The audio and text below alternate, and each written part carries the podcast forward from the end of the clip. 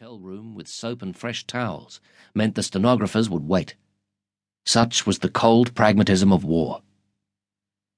Okay, okay.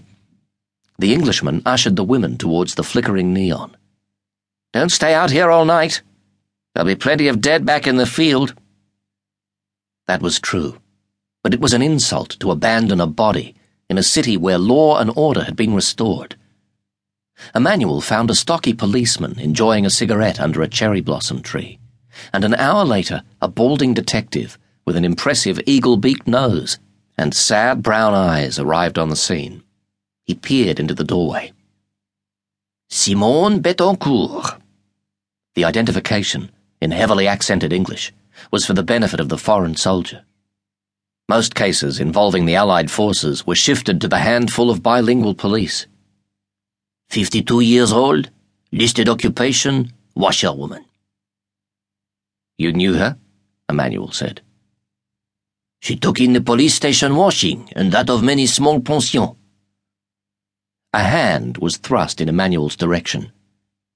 Inspector Principal Luc Moreau. You discovered the body? Yes. Your name, please? Major Emmanuel Cooper. And you were on your way to. The hotel up there, Emmanuel said, certain the French detective had already figured that out.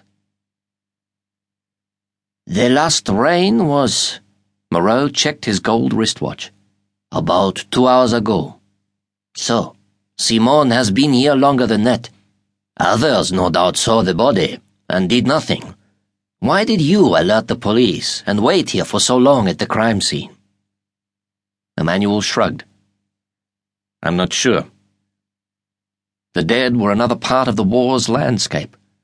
Soldiers and civilians, the young and the old, were left unattended and without ceremony in the fields and the rubble. But this washerwoman had resurrected memories of another defenseless female, abandoned a long time ago. It felt wrong to leave her, that's all. Moreau smiled and unwrapped a stick of chewing gum a habit acquired from the American military police. Even in war, a murder is offensive, no? Maybe so. Emmanuel glanced towards the hotel. Stopping to mark the death of Simone Betancourt would neither rebalance the scales of justice nor dull the memory of fallen friends. And yet he'd remained.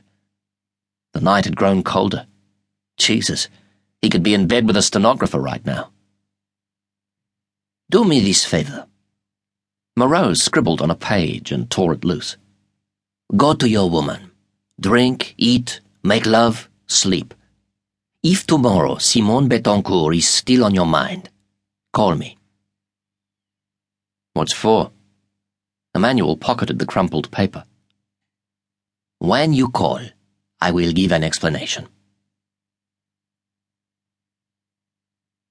Distant church bells chimed 11 a.m. Emmanuel awoke dry mouthed and loose limbed amid a tangle of sheets. The brunette, Justine from Cergy, stood naked by the window, devouring a block of ration packed chocolate. Her body was perfect in the spring sunshine that dazzled through the glass. A pot of black market coffee and a dish of butter pastries were set on the table. Justine climbed back into the bed and Emmanuel forgot about war and injustice and fear. When he awoke a second time, Justine was asleep. He looked at her peaceful face, like a child's. Every element of happiness was right here in this room. But still he felt sadness creep in.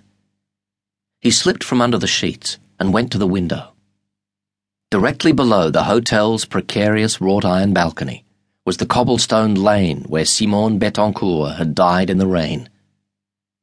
That a life could be so easily taken, without justice or recognition, was a lesson he'd learned in childhood. Leading a company of soldiers through war had confirmed that nothing was sacred. It was strange how, after four years of training and fighting, the memory of his mother's death still lurked in the shadows, ready to ambush the present. Emmanuel retrieved the detective's telephone number and smoothed the paper flat. He would phone Inspector.